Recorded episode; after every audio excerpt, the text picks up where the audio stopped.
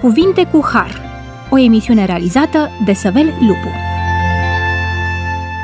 Bun venit la emisiunea Cuvinte cu Har. Sunt Săvel Lupu și doresc să vă mulțumesc, stimați ascultători, pentru faptul că ne-ați primit din nou în casele dumneavoastră. Continuăm să discutăm astăzi un subiect frumos, discutăm despre Isus Hristos, Domnul nostru. Îmi place să spun Isus Hristos, Domnul meu. Aș vrea să începem cu textul din Filipeni, capitolul 2, versetul 7 în continuare. Isus Hristos s-a prezentat pe sine ca rob, s-a dezbrăcat pe sine însuși și a luat chip de rob, făcându-se asemenea oamenilor. La înfățișare a fost găsit ca un om, s-a smerit și s-a făcut ascultător până la moarte și încă moarte de cruce. Ca rob, el este descris în legătură cu împlinirea voinței lui Dumnezeu. În cartea prorocului Isaia ne este prezentat planul de răscumpărare în mod detaliat și foarte clar. Chiar și noțiunea de rob se află în textul din Isaia. Iată robul meu pe care îl sprijinesc, alesul meu în care își găsește plăcere sufletul meu. Am pus Duhul meu peste el, el va vesti neamurilor judecata. Isaia 42 cu 1 aceste versete din Isaia sunt reluate și redate în Matei, capitolul 12, de la versetul 17 în continuare, ca să se împlinească ceea ce fusese vestit prin prorocul Isaia. Prorocia din Isaia și-a găsit împlinirea în Isus Hristos la împlinirea vremii. Toate acestea erau necesare din cauza căderii omului sub osânda păcatului, căci Dumnezeu a osândit păcatul în firea pământească trimițând din pricina păcatului pe însuși Fiul Său într-o fire asemănătoare cu păcatul. Modul în care s-a implicat Dumnezeirea în rezolvarea problemei păcatului de pe acest pământ ne vizează pe fiecare dintre noi. Tatăl, Fiul și Duhul Sfânt, o unitate de trei persoane eterne, au lucrat împreună pentru salvarea neamului omenesc.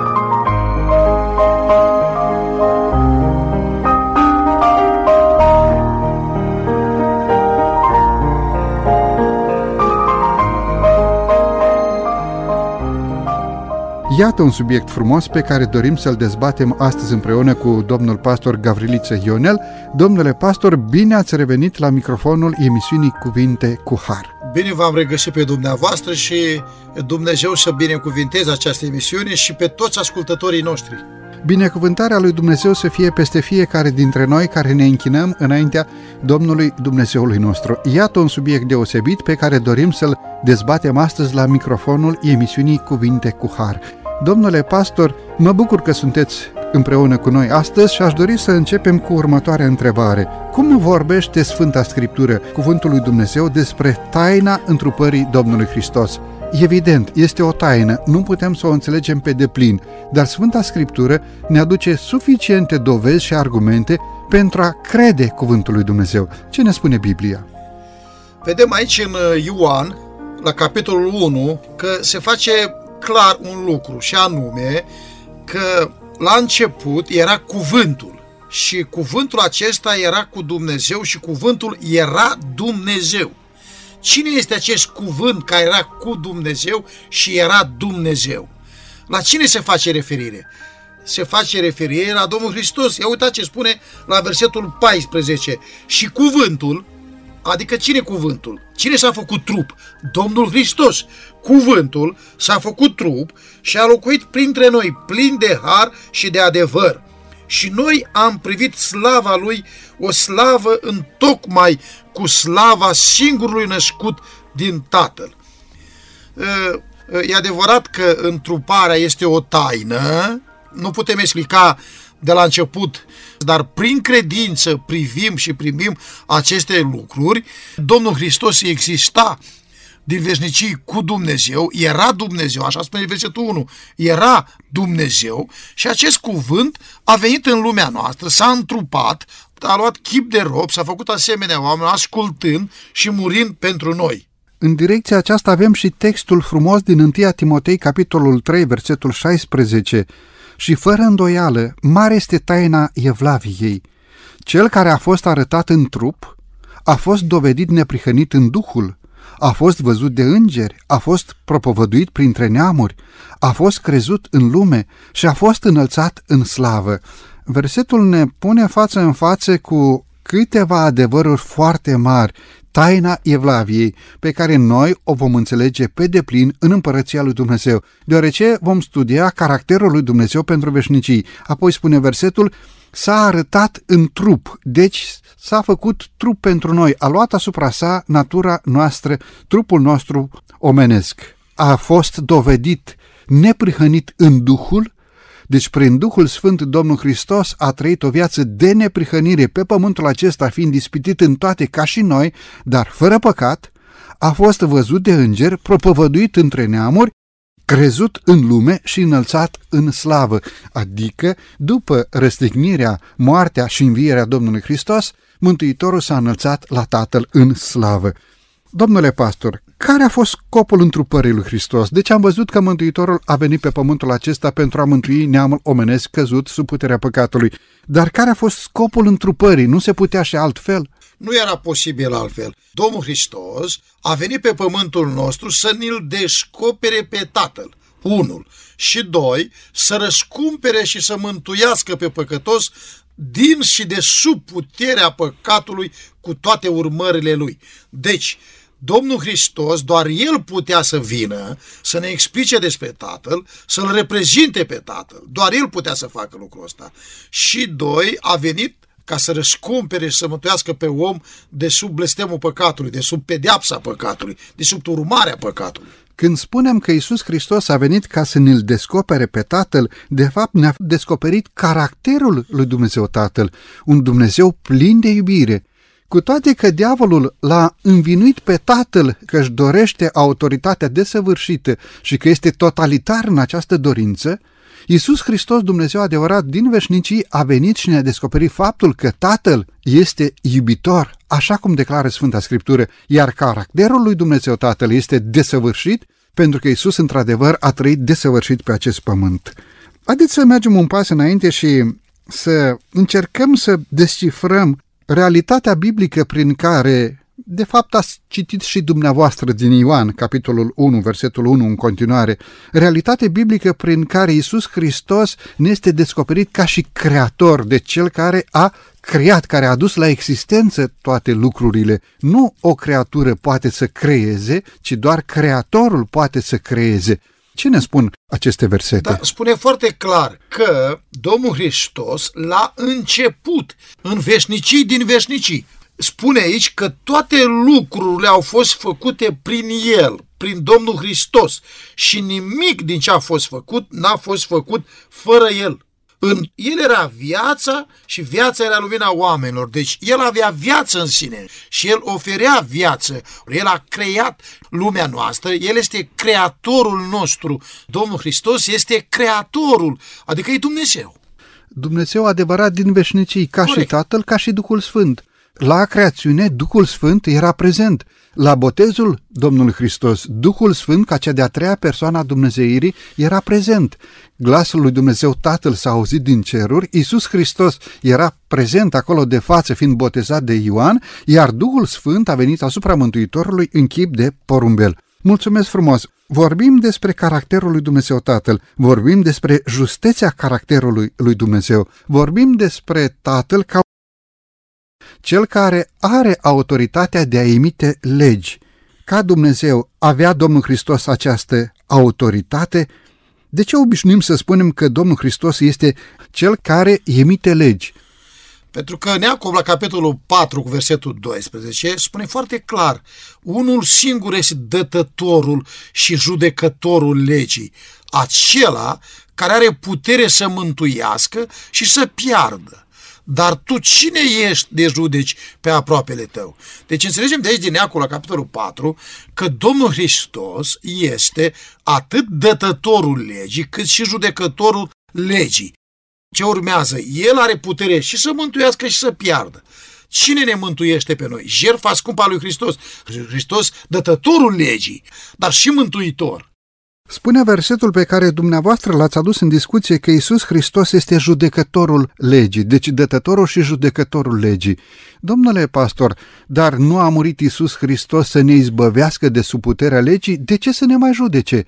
Nu a fost desființată legea? Sau care lege a fost desființată? Cum înțelegem mai? Sunt unii oameni care spun că oh, în Isus Hristos de acum Omul este slobod, gata, slobozit de sub autoritate legii. Ori versetul nu ne spune așa, versetul spune că Isus Hristos este dătătorul și este cel care va judeca. De ce va trebui să judece? Cu privire la lege, lucrurile trebuie înțelese clar. Hristos a fost împlinitorul legii, în el a împlinit legea ceremonială cu privire la jertfa lui, sistemul ceremonial a găsit împlinire în Hristos. Însă, legea lui Dumnezeu, dreaptă, sfântă și bună veșnică, este, a fost și este valabilă nu poate exista nimic în Universul lui Dumnezeu, ca și pe pământ, fără lege, fără ordine, fără reguli. Așa că Domnul Hristos este dătătorul legii, pentru că toți vom fi judecați după o lege. Care lege? Legea morală a lui Dumnezeu, adică decalogul, cele 10 porunci din Biblie. Judecata la asta se referă. Ă, legea n-a încetat să existe, pentru că dacă încetea să existe legea, nu mai putem defini sub nicio formă păcatul, pentru că păcatul e călcarea legii pentru ca să fim izbăviți de sub urmarea ă, normală, naturală a călcării legii, a păcătuirii, Hristos a venit să ne ia, să moară în locul nostru, scăpându-ne, salvându-ne de sub puterea ă, blestemului legii, adică de sub puterea morții. Când vorbim despre Isus Hristos, cel care va judeca, vorbim despre cineva care a trecut printr-o istorie ca a noastră, care a îmbrăcat natura noastră omenească. Deci vorbim de unul care cunoaște durerile noastre, cunoaște greutățile noastre, cunoaște luptele noastre, cunoaște lacrimile noastre. Vorbim de cineva care a plâns pentru noi, care a plâns împreună cu noi. De aceea acest lucru este o veste bună. Legea lui Dumnezeu rămâne în picioare că este dată de Domnul și Mântuitorul nostru Isus Hristos, ilustrând caracterul Tatălui, și tot de Isus Hristos vom fi judecați după această lege a dreptății. Și vom fi salvați de El prin sângele Lui, prin faptul că a plătit El în locul nostru și El este Dumnezeul nostru, Mântuitorul nostru, Salvatorul nostru, că prin El putem să fim mântuiți. El a plătit în locul nostru, a murit pentru noi și noi suntem salvați doar prin credința în El. Despre această veste bună ne-au vorbit de-a lungul timpului toți profeții Vechiului Testament, ni se spune despre Isus Hristos că El este prorocul cel așteptat în lume. Haideți să vedem câteva versete care ne vorbesc despre Isus Hristos ca mântuitor, ca Cel care ne poate salva dintr-o istorie a păcatului, ca Cel care a plătit în locul nostru, ca Cel care într-un final va aduce o judecată dreaptă asupra tuturor călcătorilor de lege, adică cei care au dorit să nu asculte, ascultarea sau neascultarea de legea lui Dumnezeu, până la urmă este o problemă de voință, o voință personală care se interpune între om și Dumnezeu sau se interpune peste voința lui Dumnezeu. Voința lui Dumnezeu este mântuirea noastră, a omului păcătos, voința omului este alta. Omul zice, nu am nevoie de legea lui Dumnezeu, vreau să trăiesc cum îmi place. Și atunci e normal că asupra acestui om va fi rostită o judecată dreaptă. Vă rog frumos. Uh Vreau să aduc în discuție o minune din lucrarea Domnului Hristos din timpul vecii, din Ioan, capitolul 6, mulțirea pâinilor. După ce Domnul Hristos a mulțit pâinile și a, când i-a hrănit pe oameni cu acea ocazie, vedem aici o declarație frumoasă în versetul 14 din Ioan 6 și spune așa, oamenii aceia când au văzut minunea pe care o făcuse Iisus, ziceau, cu adevărat, acesta este prorocul cel așteptat în lume. Uh, când au văzut minunile pe care le face Domnul Hristos, l-au declarat, iată, și prorocul, dar nu oricare proroc, cel așteptat în lume. Adică se face trimitere la Domnul Hristos, la Mesia, la cel uns, la cel care avea să vină pentru eliberare, pentru salvare. Deci, declarația aceasta e foarte importantă cu privire la Domnul Hristos, că El este prorocul cel așteptat. Era acea așteptare de generații, putem să spunem, era acea așteptare de sute de ani, poate de mii de ani, împlinirea făgăduinței făcută primilor noștri părinți în grădina Edenului și apoi făgăduință repetată, rostită de fiecare dată prin patriași și profeți de-a lungul timpului. Când oamenii au văzut minunea, au spus cu glas tare, cu adevărat, acesta este prorocul cel așteptat în lume. Nu unul dintre proroci, ci prorocul. adică împlinirea acelei speranțe că într-o bună zi va veni Mesia. Știți ce îmi place și îmi pare chiar un lucru curios? Pentru că vedem că l-au recunoscut pe Domnul Hristos ca Dumnezeu și samaritenii. Vedeți, este o povestire frumoasă aici în Biblie, la Ioan capitolul 4, cu Domnul Hristos și cu discuția de la fântâna lui Iacov din Samaria, cu femeia din Samaria. Și femeia aceasta, ă, mă rog, discuția e importantă, e lungă, dar important este că femeia aceea a dat veste, a, a fugit în cetate, a dat veste și le-a spus ce a văzut, ce a auzit și că uite, l-a întâlnit pe Mesia, pe Hristosul. Ei au venit să se convingă și când l-au văzut și au discutat cu Hristos, au făcut această declarație frumoasă din Ioan, capitolul 4, versetul 42. Și ziceau femeii, acum nu mai credem din pricina spuselor tale, ci din pricină că l-am auzit noi înșine. Și știm că acesta este în adevăr Hristosul, Mântuitorul lumii. Dar samaritenii fac această declarație despre Domnul Hristos, că este Hristosul, Salvatorul, Mântuitorul lumii. E foarte important acest lucru. Ce frumoasă declarație! Recunosc în Isus Hristos ca Mântuitorul venit în lume pentru mântuirea neamului omenesc. Era acea dorință așteptată, după cum spuneam, era acea împlinire a acestei dorințe, era nădejdea veacului viitor. Mulțumesc frumos! E timpul să avem aici o scurtă pauză muzicală, după care ne vom întoarce la microfonul emisiunii Cuvinte cu Har.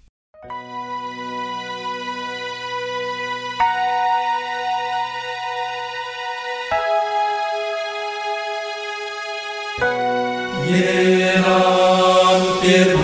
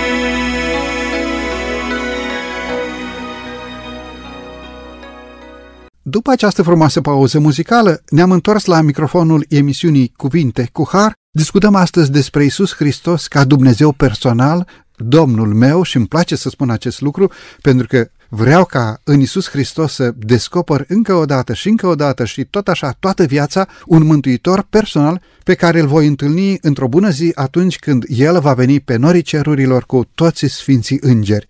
Discutăm acest subiect frumos împreună cu domnul pastor Gavriliță Ionel, pastor în Biserica Adventistă de ziua șaptea. Domnule pastor, pentru cea de-a doua parte a emisiunii, vreau să întreb ce slujbă îndeplinește ca mijlocitor al omului înaintea Tatălui. Am vorbit despre calitatea de mântuitor a Domnului Hristos în prima parte a emisiunii, am vorbit despre calitatea sa de legiuitor, am vorbit despre calitatea Mântuitorului de profet, prorocul așteptat în lume și am vorbit despre calitatea lui de creator. Aș vrea să discutăm un pic în minutele care ne stau în față despre calitatea de mijlocitor înaintea Tatălui pentru noi oameni. Vă rog frumos. În, în 1 Timotei, capitolul 2 și de aici versetul 5, avem un mare adevăr scris de Apostolul Pavel către Timotei, căci este un singur Dumnezeu și un singur mijlocitor între Dumnezeu și oameni, omul Isus Hristos. Deci, era necesar între oameni să fie un mijlocitor. Nu putem vorbi despre nimeni altul între Dumnezeu și oameni ca mijlocitor. Ne referim la mijlocire în vederea salvării, a mântuirii, nu la alte feluri de mijlociri.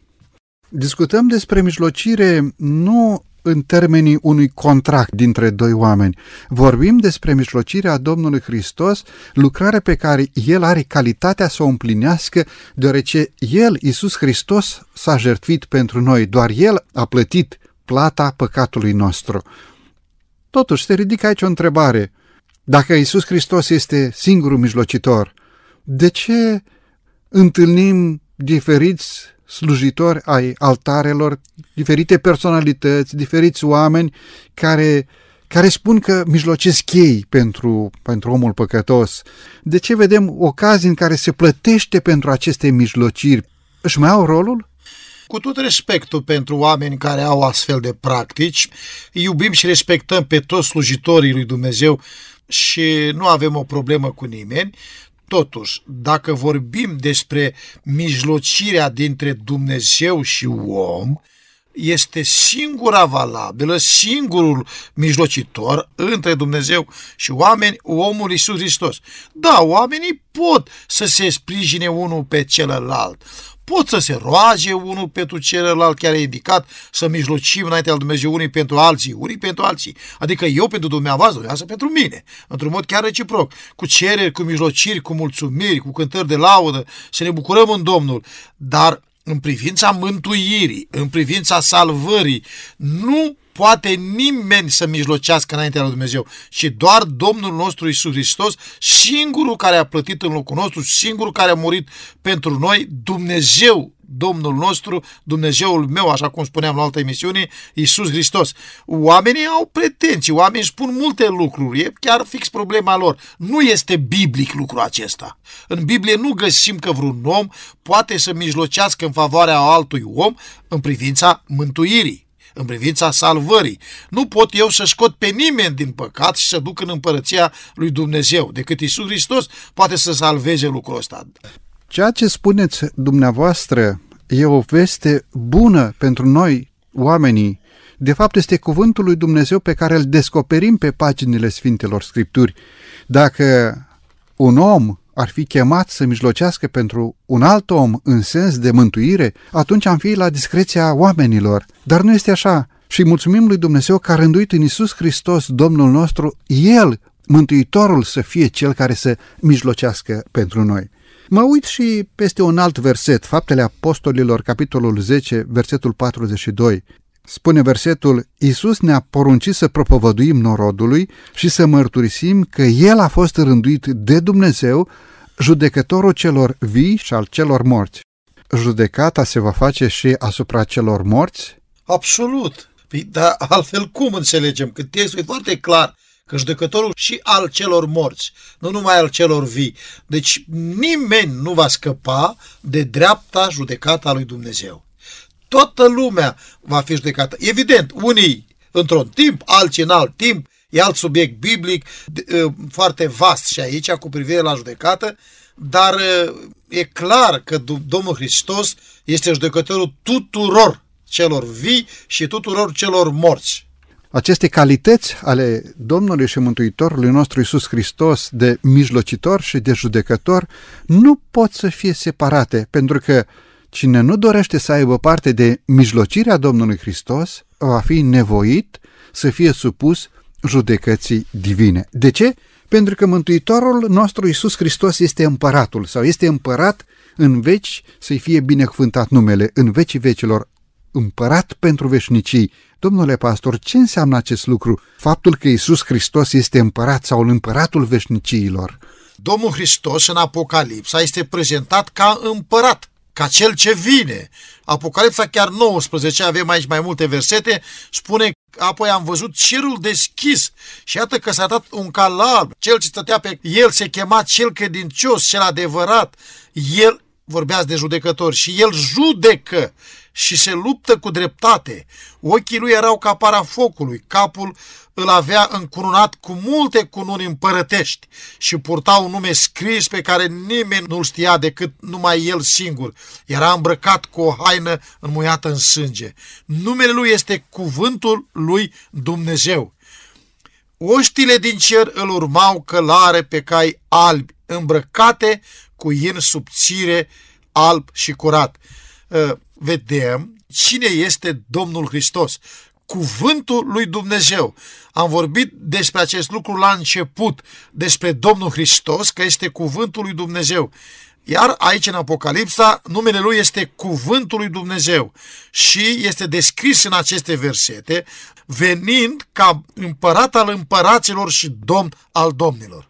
Această calitate de împărat, Mântuitorul o are din veșnicii, deoarece este Dumnezeu adevărat din veșnicii, dar în același timp primește și calitatea de împărat asupra celor răscumpărați de sub puterea păcatului, pentru că spune versetul, era îmbrăcat cu o haină înmuiată în sânge. Aici este un simbol al jertfei Mântuitorului adusă la îndeplinire pentru noi oamenii păcătoși. Mulțumim lui Dumnezeu pentru această slujbă îndeplinită înaintea Tatălui, înaintea întregului univers, pentru noi oamenii la cruce răstignit pentru salvarea celui căzut de sub puterea păcatului. Domnule pastor, e momentul să avem din nou aici o scurtă pauză muzicală, după care ne vom întoarce la microfonul emisiunii Cuvinte cu Har.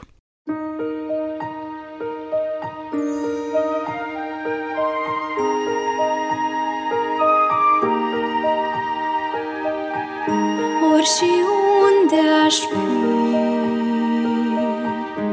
orice aș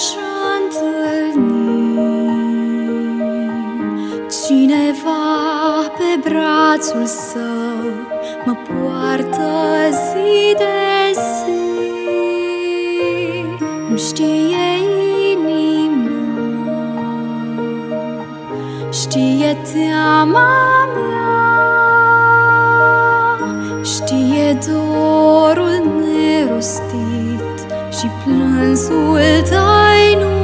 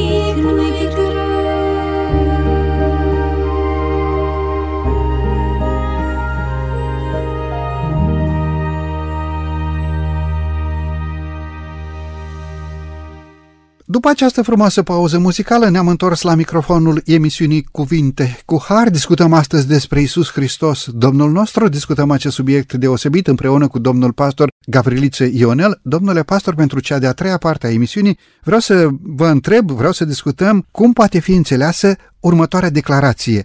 Dumnezeu era în Hristos, împăcând lumea cu sine. Pavel vorbește despre asta în a doua Corinteni 5 cu 19. Domnul Hristos ne-a împăcat pe noi, lumea, cu sine, cu Dumnezeu. Omul, prin păcătuire, prin neascultare, a devenit opozant al lui Dumnezeu, a devenit vrășmaș. Omul n-a vrut să asculte Dumnezeu și a ascultat de vocea celui rău. A păcătuit. Păcătuind, omul a devenit vrășmaș. Și s-a creat un zid, o prăpastie între Dumnezeu și om, o vrășmășie. Cum s-a rezolvat problema aceasta? Dumnezeu a pus în aplicare planul de salvare al omului care avea în centru pe Hristos, așa cum vedem, este de fapt tema centrală a Bibliei, planul salvării, planul mântuirii lui Dumnezeu prin Isus Hristos. Și a pus în aplicare acest plan al salvării prin Hristos, anulând vrăjmășia, dacă vedeți, împăcându-ne, plătind prețul păcatului prin Hristos, aducându-ne iar într-o relație de fiu și fiica lui Dumnezeu, cum am fost la început. De unde această înstrăinare? De unde această stare de vrășmășie? Stare din care Isus Hristos ne-a scos prin jertfa de la Golgota, cum am discutat, împăcându-ne cu sine ca Dumnezeu, împăcându-ne cu Dumnezeu. Dar de unde această stare? De unde această situație? Cum s-au întâmplat lucrurile? Biblia ne spune clar la început, în capitolul 3 din Geneza, că omul, Adam și Eva, au fost ispitiți de cel rău, de diavol, și au căzut în ispită, au căzut în păcat, au nesocotit porunca lui Dumnezeu și au ascultat de îndemnul satanei, a diavolului. Și prin felul acesta s-a ajuns că omul ascultând de diavol a devenit în opoziție cu Dumnezeu, în vrăjmășie cu el. Asta e vrăjmășia, că omul n-a rămas în ascultare de Dumnezeu, n-a rămas fidel lui Dumnezeu, n-a rămas în continuare fiul ascultător, a călcat porunca lui Dumnezeu și în continuare oamenii călcând porunca sau poruncile lui Dumnezeu stau în această stare de împotrivire, de vrăjmășie. O singură soluție este pentru salvarea noastră. Primindu-L pe Hristos, noi suntem împăcați cu Dumnezeu prin Hristos, prin jertfa Lui, prin crucea Lui, noi suntem împăcați cu Dumnezeu, prin Isus Hristos. Prin creație, noi am fost uh, alcătuiți după chipul și asemănarea lui Dumnezeu. Deci am fost înzestrați cu o voință liberă. Mulțumim lui Dumnezeu pentru această voință liberă. Însă aici se ridică o mică întrebare. Nu cumva în această voință liberă era ascuns sâmburile păcatului? Nu cumva înzestrarea cu voință liberă din partea lui Dumnezeu a ființelor create a oferit posibilitatea păcătuirii? De ce n-am fost creați fără voință liberă? Să ascultăm și să ascultăm până la capăt. Păi, e bună întrebarea, dar are un singur răspuns sau e clar răspunsul. Ă, Dacă oamenii ar fi fost creați fără voință liberă, adică fără posibilitatea alegerii, atunci n-ar mai fi fost justificată cerința lui Dumnezeu. Uh, omul trebuia să dovedească o loialitate din propria lui alegere. Dumnezeu n-a creat și nu creează niciodată uh, marionete, mașinării, oameni teleghidați. Nu vorbim despre asta. Dumnezeu a creat și ești obligat să asculți, adică n-ai cum. Pentru că Dumnezeu a creat și creează ființe cu voință liberă ca să aleagă dacă vor să-L slujească. Eu cred că este o idee extraordinară aceasta cu alegerea dotarea noastră ca fiind ființe libere. Pentru că numai alegând noi putem fi fericiți, eu așa cred. Numai alegând noi putem fi într-o stare extraordinar de frumoasă cu Dumnezeul nostru, într-o relație frumoasă cu Dumnezeu. Eu aleg personal să-L iubesc pe Dumnezeu și asta mă face fericit. Și chiar vorbeam cu cineva seară, a trecut prin mai multe încercări în viața asta și a făcut o declarație foarte frumoasă și așa, așa. Cel mai frumos lucru din viața mea este aceasta, că Dumnezeu m-a iubit așa de mult și mă iubește așa de mult și eu aleg să-L slujesc în fiecare zi tot cu dragoste aceasta. Deci eu aleg să-L iubesc și să-L slujesc în fiecare zi. Doar în alegerea aceasta liberă, noi putem fi fericiți și putem să iubim cu adevărat. Nu are cum să, să creeze Dumnezeu oameni tilighidați, pentru că oamenii nu sunt mașinării, sunt ființe vii, cu suflet dotați. Dacă Dumnezeu ne crea fără voință liberă, nu avem posibilitatea să creștem în dragoste, nu avem posibilitatea să creștem în fericire. Doar o voință liberă era garanția acestei creșteri în dragoste, acestei creșteri în fericire. Și apoi, crearea unei ființe fără posibilitatea alegerii era din start un rău. Abia atunci am fi putut să vorbim despre semințele răului. Însă Dumnezeu este atât de desăvârșit încât nu poate să înfăptuiască ceva rău, pentru că cărările sau gândurile lui Dumnezeu, cu toate că nu le înțelegem pe deplin, dar ele sunt credincioșie și dreptate. Îmi place și versetul din Evrei, capitolul 2, versetul 14-15, astfel dar, deoarece copiii sunt părtași sângelui și cărnii, tot așa și el însuși a fost deopotrivă părtaș la ele, ca prin moarte să nimicească pe cel ce are puterea morții, adică pe diavolul, și să izbăvească pe toți aceia care prin frica morții erau supuși robiei toată viața lor. Deci spuneam de semințele răului, de unde vin? Păi din diavolul, din satana. El și-a permis să se ridice împotriva guvernării lui Dumnezeu, dar prin Isus Hristos, prin moartea la Golgota, noi suntem izbăviți, spune versetul, pe toți aceia care prin frica morții erau supuși robiei toată viața lor. Suntem izbăviți de Isus Hristos prin sângele vărsat pe lemnul crucii aceeași idee o găsim scrisă și în Coloseni 1 cu 21. Pavel spune că noi odinoară eram străini și eram vrășmași prin gândurile și faptele noastre rele. Eram vrășmași lui Dumnezeu. Dar Domnul Hristos,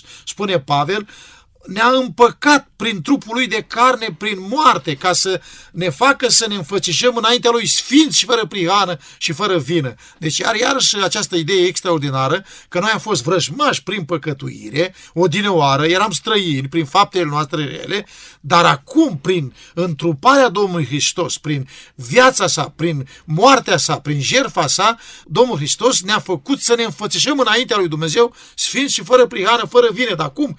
Doar primind jertfa sa.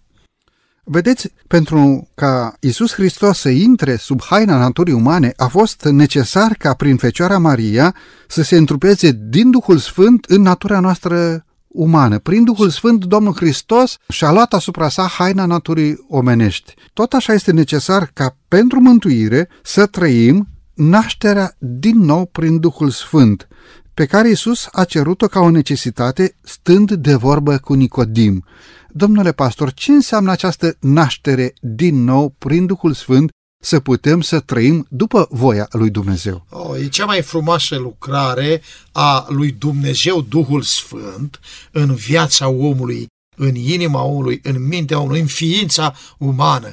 Adică această lucrare de convingerea stării lui de păcat și de nevoia de un mântuitor, nevoia de un salvator și nevoia de schimbare de transformare, de începerea unei vieți noi împreună cu Hristos. Aceasta este lucrarea Duhului Sfânt de la conștiința, de la mintea și de la inima omului. Și această lucrare o face Duhul Sfânt dacă îl rugăm. Și noi avem nevoie să fim schimbați în fiecare zi, transformați, născuți din nou. Nu se referă aici născuți din carne sau din sânge, ci născuți din Duhul Sfânt, din, prin puterea lui Dumnezeu, la o viață nouă, spirituală, reală cu Dumnezeu, să trăim frumos, să înfăptuim binele, să-L iubim pe Dumnezeu, să ne iubim semenii, să renunțăm la păcat, să luptăm și să biruim împreună cu Dumnezeu. Asta e lucrarea Duhului Sfânt de la inima omului și Mântuitorul asta a vrut să să-i spună lui Nicodim, ai mare nevoie să schimbi viața, ai mare nevoie să fie schimbată inima, adică din neascultător, ascultător, din necredincios în credincios, dintr-un om firesc, păcătos, într-un om duhovnicesc, dintr-un om supus uh, patimilor, într-un om supus firii duhovnicești lui Duhului Sfântului Dumnezeu, condus și călăuzit de puterea Duhului Sfânt. E o lucrare frumoasă aceasta. Ea aparține vieții întregi a omului. Toată viața omul trebuie să lupte prin puterea lui Dumnezeu, prin Harul lui Hristos, prin puterea Duhului Sfânt, ca să fim schimbați, transformați, născuți din nou în fiecare zi, până vom ajunge cu toții la mântuire prin jertfa lui Isus. Mulțumesc frumos! Domnule pastor, ne apropiem de încheierea emisiunii de astăzi și aș dori să facem acest lucru prin textul din 1 Ioan, capitolul 2, de la versetul 1 în continuare. Copilașilor, vă scriu aceste lucruri ca să nu păcătuiți. Dar dacă cineva a păcătuit, avem la Tatăl un mijlocitor, pe Iisus Hristos cel neprihănit. El este jertfa de ispășire pentru păcatele noastre și nu numai pentru ale noastre, ci pentru ale întregii lumi. De câte ori această jertfă de ispășire acționează pentru omul păcătos? De câte ori omul poate să vină la Mântuitor și să spună, îmi pare rău, Doamne, te rog, în puterea sângelui vărsat, te rog să mă ierți și prin Duhul Sfânt să mă împuternicești să trăiesc o viață după voia ta, prin cuvântul tău, după poruncile tale. De câte ori se poate face treaba aceasta? De câte ori păcătuim, de câte ori greșim. Fiecare și de mai multe ori, oricând, totdeauna. Deci nu există un barem, o limită. Domnul ne primește, oricând la el. Problema e la noi, că să venim, ar trebui să venim și chiar să venim, ori de câte ori greșim, să venim la Domnul și Doamne, îmi pare rău, am păcătuit, cu vorba, cu fapta, cu gândul, cu privirea, cu atitudinea, multe feluri. Doamne, primește-mă, iartă-mă, curățește-mă, sfințește și dăm putere să nu mai păcătuiesc, să lupt în continuare. Îmi place și versetul, dacă îmi dați voi să amintesc un verset din 1 Ioan 3 cu 1 la 2. Vedeți ce dragoste ne arată Tatăl? Să ne numim copii ai lui Dumnezeu și suntem. Lumea nu ne cunoaște, pentru că nu l-a cunoscut nici pe El, dar prea iubiților, acum suntem copii ai lui Dumnezeu și ce vom fi, nu s-a dat încă, dar știm că atunci când se va arăta El, vom fi ca El, pentru că îl vom vedea așa cum este. Prea iubiților, vedeți ce dragoste ne arată Tatăl, spune Apostolul Ioan, 1 Ioan, minunat. Dragostea asta lui Dumnezeu este cât veșnicia, cât cerul și pământul la un loc. Este cât Dumnezeu. Dumnezeu ne-a iubit și ne iubește mereu. Și nu ține cont, spune în altă parte în Biblie, nu ține cont de vremurile de neștiință, ci spune acum tuturor oamenilor să se întoarcă la El, să lepe de păcatul, să lepe de toate și să se pocăiască, să vină la Dumnezeu în credință și ascultare. Iisus Hristos întotdeauna a găsit calea de a ajunge la inima ascultătorilor săi folosind exemple care ei, ascultătorii, le cunoșteau foarte bine. Iisus Hristos se adresează locuitorilor Ierusalimului, prezentându-se pe sine ca păstorul cel bun, simbol întâlnit foarte des în scrierile Vechiului Testament.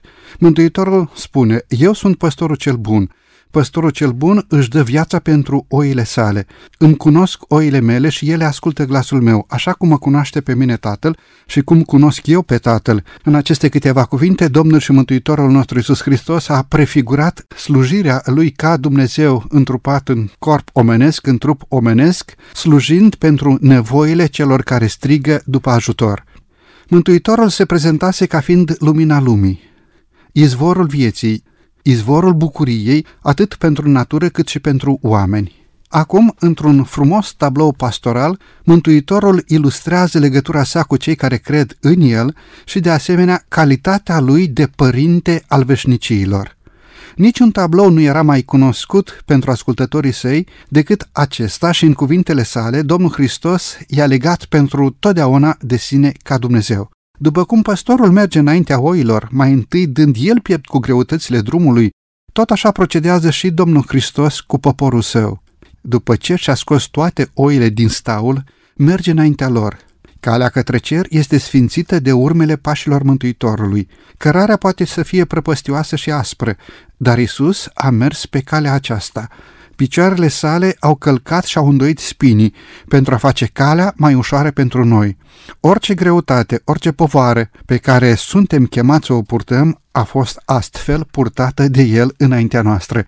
Cu toate că acum s-a suit la Tatăl și stă în prezența sa și este părtaș la tronul Universului, Iisus Hristos n-a pierdut nimic din natura sa miloasă.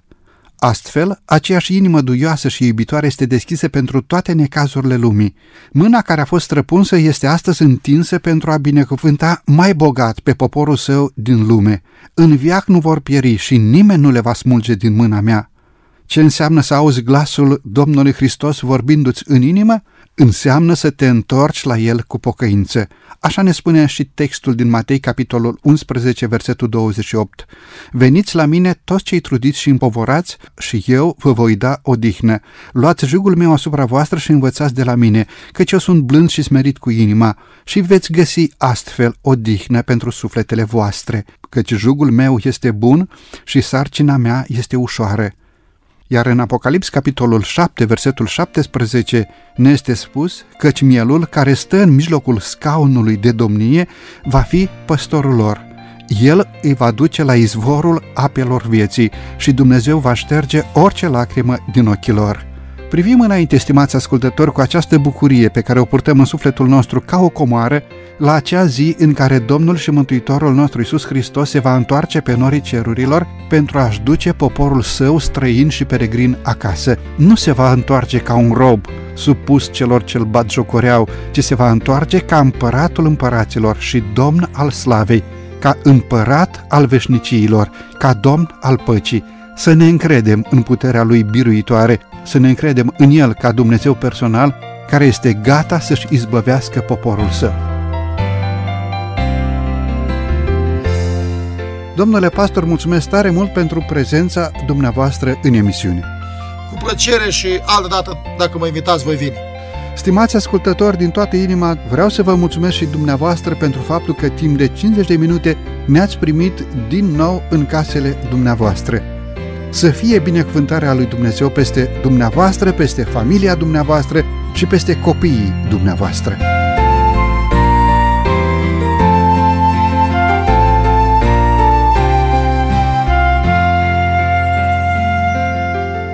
De la microfonul emisiunii Cuvinte cu Har, Săvel Lupu, iar din regia tehnică Nelu Loba și Cătălin Teodorescu, vă mulțumim pentru atenția acordată. Până data viitoare, numai bine tuturor!